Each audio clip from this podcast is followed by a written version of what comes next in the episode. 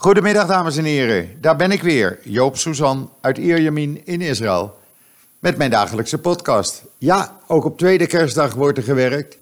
En de vaste luisteraars weten het, donderdag is altijd de laatste podcast van de week. Want Joop werkt niet op vrijdag en Shabbat. Dus hoort u mij zondag weer. Daar ga ik u weer lastig vallen.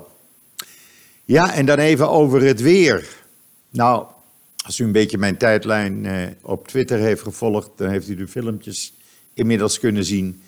Want er valt me toch sinds gisteravond een water in Israël. Nou, ik maak dat zelden, heb ik dat meegemaakt hier in Israël.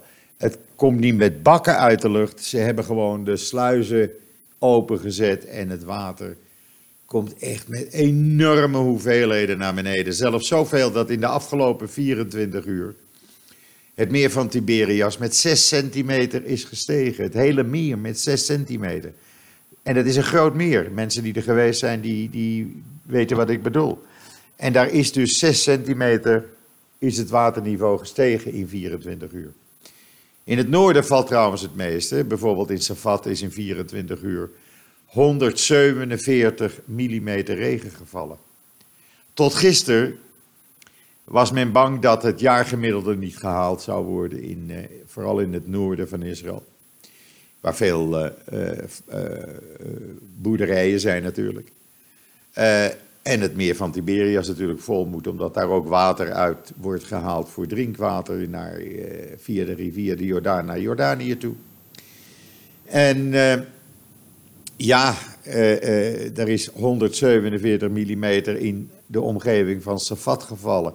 Men dacht dus, ja, we zitten op 50% van het jaargemiddelde, dus daar komen we nooit meer op het uh, gemiddelde wat we moeten hebben voor het jaar. Maar men zit nu inmiddels al op 110%. Dus men heeft het jaargemiddelde al overschreden. En dat zijn echt enorme hoeveelheden regen. Echt waar. Je kan soms geen meter vooruit kijken door de regen. Ook nu weer. U zult af en toe ook misschien uh, de onweer horen die uh, nu boven Ierjamin uh, uh, daaroverheen gaat. Het is echt giga veel water. Ik moest vanmorgen toch even boodschappen doen. Nou, toen ik heen ging was het droog. En toen ik terugkwam uit de supermarkt, was bijna bij huis en gelukkig is hij dichtbij. Nou, ik was een verzopen kat. Je kon me gewoon uitwringen. Maar goed, voor het land is het goed. Het is een zegen voor het land. Niemand die erover klaagt. Eh, laten we blij zijn dat ook dit jaar er weer veel water naar beneden komt. En dan, wat hebben we allemaal voor nieuws te melden? Ja, ik had me gisteren natuurlijk uh, kwaad gemaakt over uh, het feit dat. Sorry, een slokje water. Dat de Nederlandse regering met honderdduizenden euro's strooit naar allerlei NGO's. Uh, die dan uh, dat geld weer gebruiken om te zorgen dat Israël aangeklaagd wordt bij het internationaal strafhof in Den Haag. Daar betaalt de Nederlandse regering dus royaal aan mee. Dat zijn honderdduizenden euro's. U moet anders mijn podcast van gisteren even terug uh, luisteren of kijk even op JoodsNL, want daar staat nog een artikel hierover. En ja, ik heb daar veel positieve reacties op gekregen. Mensen die het met mij eens zijn en die zeggen: Joop, wij wisten dat niet en, en het is een schandaal wat er gebeurt dat de Nederlandse regering onze belastingcenten gebruikt om uh, Israël in discrediet te brengen, want daar komt het eigenlijk op neer. Maar goed, het nieuws gaat door. Uh, er is vandaag weer ander nieuws. Uh, allereerst natuurlijk in Israël staat het nieuws van de verkiezing voor leider van, het, van de Likud-partij. Ja, uh, wie gaat het winnen? Ja, dat zal Netanyahu wel zijn. Ik verwacht niet dat Gideon Saar zo populair is onder Likud-leden dat hij Netanyahu zou kunnen verslaan. Ik denk als hij 30% van de stemmen haalt, dan zou het al heel veel zijn. Of er moet een wonder gebeuren, maar ik weet het niet hoe die populariteit ligt. Daar, daar komt natuurlijk dat het weer niet meewerkt mensen er niet echt uitgaan als ze niet hoeven. Dus ja, ik denk dat die opkomst ook laag is. Men heeft al besloten in ieder geval om de stembureaus tot 11 uur onze tijd vanavond open te houden. Dat betekent tien uur in Nederland. En voordat de eerste uitslagen er zijn, nou, dan liggen we al allemaal op één oor zo'n beetje. Dus morgenochtend is dat dan wel bekend. Maar ik verwacht niet nogmaals dat er een verrassing uitkomt. Het is wel zo dat het voor het eerst is in 14 jaar dat Netanyahu moet strijden om partijleider te blijven. En dat is 14 jaar niet voorgekomen. Hij werd altijd unaniem herkozen. En nu is er iemand die het tegen hem opneemt. En dat mag er ook wel gezegd worden. Eh, goed dat het eens een keer gebeurt. Gideon Saar, eh, ja, het is, een, uh, het is een persoonlijkheid. Hij woont dan wel in Tel Aviv, het vrije Tel Aviv. Hij is getrouwd met een bijzonder knappe tv-journaliste. Uh, zijn tweede huwelijk. Ze hebben ook kinderen daaruit. Hij is echt een, uh, een man van Tel Aviv, vrij. Maar hij is ook rechts. Hij is ook, uh, ja, modern rechts, laat ik het maar zo zeggen. En eigenlijk, ik, ik mag hem wel. Ja. de manier waarop hij praat, de manier waarop hij dingen uitlegt. Ik denk dat hij in sommige gevallen, of in de meeste gevallen eigenlijk, alles wat ik gezien en gelezen heb over hem dat hij echt iemand is die, uh, ja, die weet wat hij doet en uh, geen draaikont. Als hij eenmaal een beslissing heeft genomen, komt hij er niet meer op terug. En dat is een goede zaak. Hij is trouwens uh, behoorlijke lange tijd assistent geweest van Netanyahu. Zelfs kabinetssecretaris op verzoek van Netanyahu. Ook Bennett is dat geweest, die nu zijn eigen partij heeft, maar toch minister van Defensie is. Uh, dus ja, uh, Netanyahu kan wel zeggen van, zoals hij vanmorgen weer heeft gedaan, stem niet op de linkse Gideon Saar, maar de man is niet links, hij is zelfs in sommige gevallen rechtser dan Netanyahu. We zullen het zien. In ieder geval, Netanyahu had gisteravond voor de tweede keer, ja, ik vind het eigenlijk een blamage. Er was een uh, raketalarm, omdat men wist natuurlijk dat Netanyahu in Ascalon zou spreken. Het was aangekondigd. Uh, een beetje dommig natuurlijk. Uh, en daardoor uh, vanuit Gaza kwam er een raket richting Ashkelon. Die is uh, door de Iron Dome op tijd uit de lucht gehaald. Maar zoals in september moest ook nu weer Netanyahu, ook weer in Ashkelon, ook weer tijdens een raketalarm, het podium afgeleid worden. Terwijl de mensen in de zaal niet naar een beveiligde ruimte konden. Na 15 minuten kwam hij weer terug, zette zijn toespraak voort en zei daarbij, uh, degene die opdracht heeft gegeven om deze raket af te schieten, die kan maar beter zijn koffers pakken. Uh, met een referentie is dat aan uh, wat er onlangs is gebeurd, een aantal weken geleden, tijdens die korte, hevige schermutselingen rond Gaza, toen een van de leiders van Islamic Jihad gericht om het leven is gebracht door de IDF omdat dat de man was die in september opdracht had gegeven een raket richting Askelon af te schieten, waar Netanyahu aan het spreken was. Dus ja, uh, uh, ja het was weer een, uh, een, ja, toch wel een blamage, want het betekent natuurlijk dat Netanyahu, die bekend staat als Mr. Security, toch weinig kon doen tegen het afschieten van deze raket gisteravond. En dan Fatah, de club van meneer Abbas. Een van de leiders, een van zijn collega-leiders heeft gezegd: het is een Palestijnse waarde om Joodse mannen op weg naar een synagoge te vermoorden. Als u niet gelooft, er zit een video in het artikel op joods.nl, dan hoort u en ziet u het hem eh, zeggen. Meneer Zaki, Abbas Zaki heet hij. Zijn voornaam is uh, de achternaam van meneer Abbas, de leider van uh, de Palestijnen. En die zegt, ja, het is eigenlijk niet eens uh, toegestaan om een man uh, te vermoorden op weg naar de synagoge. Maar je toont uh, de Palestijnse waarde als je ook zijn vrouw en kinderen daarbij vermoordt. Dat zou nog beter zijn. Ja, wat, moet ik, wat moeten we daarmee? Wat moeten we met deze mensen? Dan zie ik vanmorgen in de Volkskrant langskomen een interview met ene meneer Van Acht, de vroegere premier van Nederland die zijn steun weer uitspreekt voor de terreur van de Palestijnen. En dan denk ik, man, je bent zo seniel als de pest. Ga toch uh, eens een keer uh, uh, in een bejaardentehuis of laat je opnemen, want onderzoeken helpt niet meer bij deze man. Maar goed, kijk maar even op joods.nl, dan ziet u wat ik bedoel. En dan Gal Gadot. U weet wel, Wonder Woman, de Israëlische actrice. Die heeft een deal getekend. Uh, die gaat met haar man, hebben ze een productiemaatschappij samen. Filmproductiemaatschappij. En ze gaat een, uh, het boek Border Life van een Israëlische schrijfster, Dorit Rabbanyan, gaan ze verfilmen. En dat boek gaat over een liefdesverhaal tussen een Israëlische vrouw en een Palestijnse man. Toen Bennett uh, nog minister van Onderwijs was in 2015, heeft hij dit boek op de middelbare scholen verboden, omdat het controversieel zou zijn. Nou, ik vind dat het een goede zaak is om hier een film over te laten zien. Want waarom zou een Palestijnse man of een Israëlische vrouw niet op elkaar verliefd kunnen worden? Uh, het gebeurt vaker en het is mooi dat dat gebeurt. Er zijn uh, genoeg Israëlische vrouwen en Israëlische mannen die op Israëlische vrouwen en Israëlische mannen, of uh, Palestijnse vrouwen en mannen verliefd zijn geworden. En andersom. Uh, ik weet van één gezin dat een Joodse vrouw met een Palestijnse man is getrouwd. Die zijn zelfs in de buurt van Ramallah in een dorp gaan wonen. En waarom ook niet?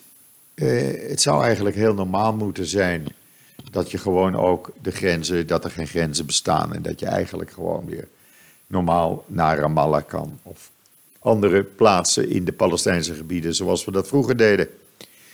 Want ik heb daar altijd uh, enorm van kunnen genieten.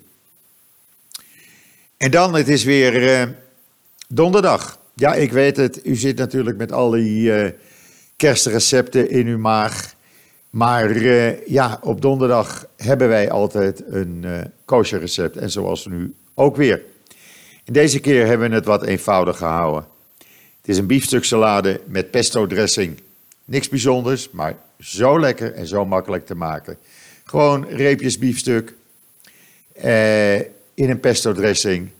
Het recept staat op joods.nl. De bereidingswijze staat op joods.nl.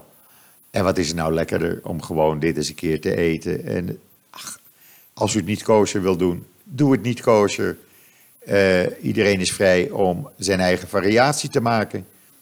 Het is een lekkere tip en het is heel, heel erg lekker, want ik eet het uh, regelmatig. En dan, uh, ja, de christenen in, in Bethlehem die klagen, want die zeggen, ja, het leven was toch een stuk beter toen Israël hier nog de baas was. Want zeggen zij namelijk, eh, er zijn veel meer restricties, christenen hebben het niet makkelijk onder Abbas. En dat was toen de Israëli's hier de baas waren toch een stuk beter geregeld. En konden wij gewoon vrij ons geloof beoefenen. Uh, ja, dat hoor je wel vaker van christenen uit de Palestijnse gebieden. Die worden gediscrimineerd, ze worden vervolgd. Ze worden de cel ingegooid. En dat is geen goede zaak. Absoluut niet. Maar daar hoor je eigenlijk niemand over. Hier is het genoegzaam bekend. Het hele verhaal, een heel lang verhaal met interviews met uh, christenen uh, in Ramallah en rond Ramallah, die uh, staat op joods.nl. U kunt dat daar lezen. En dan is er in Jaffo een hele bijzondere school. Het is een school waar vrede en goede wil voor iedereen een manier van leven is. En dat heet de Tabeta School. Het is een school, uh, het gebouw is 158 jaar oud. Uh, er staat een hele bijzondere video in het artikel. Kinderen die daarop zitten zijn Joods, moslim, christenen, boeddhist, uh, helemaal geen geloof. Iedereen kan daar op school naar school gaan. En de leeftijden van de kinderen variëren tussen de 2 en 18 jaar. En wat leren ze dan? Gewoon om in vrede met elkaar te leven en om te gaan. Het is de enige Church of Scotland School ter wereld. Uh, en bestaat al 156 jaar. Kunt u nagaan. Hele mooie video. En uh, een aanrader, dit artikel. Wat ook een aanrader is, en ik vind het opnieuw een pareltje, ik doe het hem niet na, van Rob Fransman. Die weer een nieuwe kolom bij ons op joods.nl heeft gezet.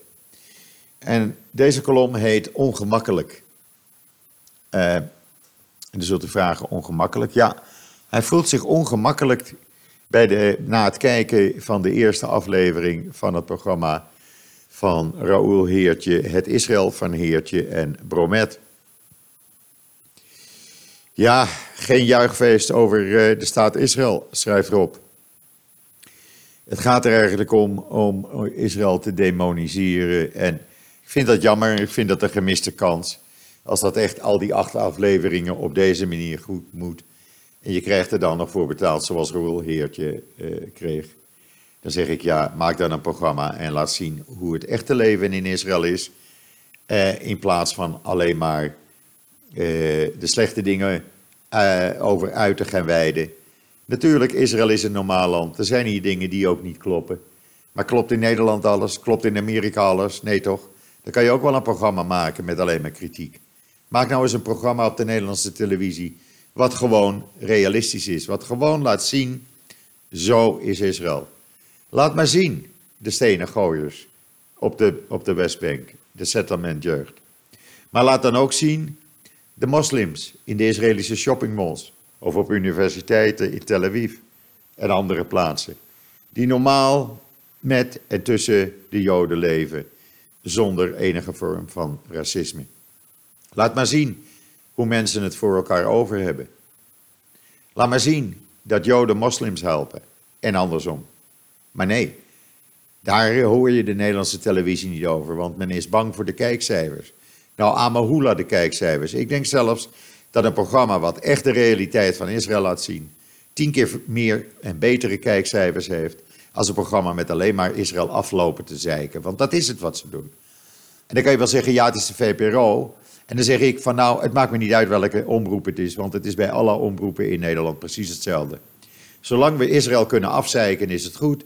Iets positiefs over Israël, dan moeten we vooral niet in de publiciteit gooien. Want stel je voor dat dat gebeurt, zeg, dat we Israël nog populair gaan maken in de Nederlandse media. Nee, daar denken de omroepen niet aan, die met uw belastinggeld betaald worden. Maar goed, lees het artikel maar van, uh, van Rob Fransman. En dan uh, zult u begrijpen wat hij en ik ook bedoelen. Uh, ja, en dan onderzoekers. Ja, ik kan er ook niks aan doen. Maar ze hebben een 7000 jaar oude zeewering gevonden voor de kust uh, net onder Haifa. Dus eigenlijk ten noorden van mij. 7000 jaar oud. Toen waren de mensen al bezig om het land te beschermen tegen de zee. Daar sta je niet bij stil. 7000 jaar geleden, dat is toch een hele lange tijd, zou ik zo zeggen. Maar ja, het land blijft altijd uh, blootgeven wat er, wat er verborgen is. En dat is mooi dat dat gebeurt, vind ik eigenlijk. Want ja, het blijft bijzonder natuurlijk. al, die, al die oudheden die ze hier vinden. het blijft iets apart. Ik ga ook graag naar archeologische opgravingen toe om te kijken. En dan, dan realiseer je maar, maar weer eens hoe nietig alles is, hoe klein je eigenlijk bent. Dat er duizenden jaren geleden al mensen op diezelfde plek leefden. En dan even wat anders. En dan gaan we niet naar, de, naar het verleden kijken, maar naar de toekomst. Want het blijkt dat artificial intelligence, wat natuurlijk nu overal gebruikt kan worden, ook gevaarlijk kan zijn. Dat kan gevaarlijk zijn, zeggen wetenschappers, zodra artificial intelligence kernwapens kunnen gaan beheersen. En dat kunnen ze. Uh, want dan worden die machines, die computers, aangeleerd hoe mensen denken. En men waarschuwt voor een Terminator-stijl kernoorlog als zij uh, die, die, die artificial intelligence wapens het gaan overnemen. Uh, tja, en dan Iran. Ik zie filmpjes voorbij trekken en dan denk ik, wat verschrikkelijk. Uh, een filmpje op mijn timeline. Dat je ziet hoe het leger mensen in elkaar slaat. Zonder aanzien des persoons. Een minister van Binnenlandse Zaken van Iran. Die zegt op een vraag van journalisten: waar hebben jullie nu op geschoten? Op de hoofden toch alleen? Zegt hij, nee, we hebben niet alleen op de hoofden van de demonstranten geschoten, we schieten ook op de benen. Nou, als je dat met droge ogen kan zeggen, eh, dan begrijpt u een beetje hoe ver heen eh, men eigenlijk is. Want eh, ja, dat Iran, dat is toch verschrikkelijk hoe die mensen daar lijden. Maar goed, Nederland heeft daar gelukkig een militaire attaché zitten, dat scheelt alweer. En dan binnen 24 uur waren er drie antisemitische aanvallen in New York. En dat loopt echt de spuigaten uit nu. En de ADL, Anti-Defamation League, heeft eh, een beloning uitgeloofd nu van 10.000 dollar eh, als de daders worden opgepakt. En dan de minister van eh, Buitenlandse Zaken van Jordanië. Die eh, eigenlijk bedoelt hij te zeggen voor Joden verboden. Want die zegt het moet nou maar eens ophouden met het bezoek van Joden aan de Tempelberg. Daar hebben ze helemaal niks, niemand al nada te zoeken. En dan denk ik, man, hou je mond. Die Tempelberg, daar staat die Al-Aqsa-moskee op. En als je gewoon kijkt naar de geschiedenis, was de Tempelberg de berg waar de Joodse tempels hebben gestaan. En dan moet je niet gaan zeggen van, daar staat onze Al-Aqsa-moskee, dat is onze heilige gebied. Nee, het is voor Joden net zo heilig. Ik kan me daar zo kwaad om maken. Maar goed, hij bedoelt dus voor Joden verboden. En dan nog even één leuk dingetje. Het marktaandeel van uh, Transavia is 23% gegroeid op vluchten tussen Tel Aviv uh, en van Tel Aviv naar Amsterdam of Eindhoven. Uh, 23% meer passagiers dit jaar, alleen Transavia al. En het blijkt ook dat Israël een groeiende markt is voor commerciële vluchten, vooral voor prijsvechters. Dus dat je dus goedkoper tickets kan krijgen.